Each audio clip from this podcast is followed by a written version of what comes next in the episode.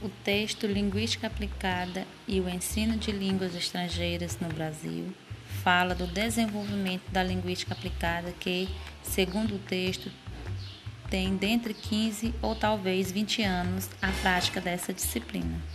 Segundo o PAP 1972, a primeira ocorrência do termo linguística aplicada por ele encontrado foi data de 1947.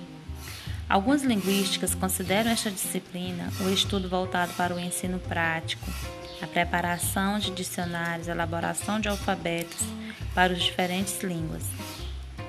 Sem dúvidas, os estudos do discurso na sala de aula são de interesse para a linguística aplicada e também de interesse teórico para a linguística geral. Fala também da contribuição brasileira para a área de linguística aplicada a contribuição brasileira para a linguística aplicada é bastante rica. Um dos pioneiros da linguística aplicada no Brasil é, sem dúvida, Gomes e Matos, que tem contribuído muitíssimo para a divulgação e desenvolvimento desta área no país. Portanto, a contribuição brasileira para a linguística aplicada está desenvolvendo um conjunto de conhecimentos pertinentes para a reforma de, do ensino de línguas e para a mudança da visão do próprio professor e de seu papel em sala de aula.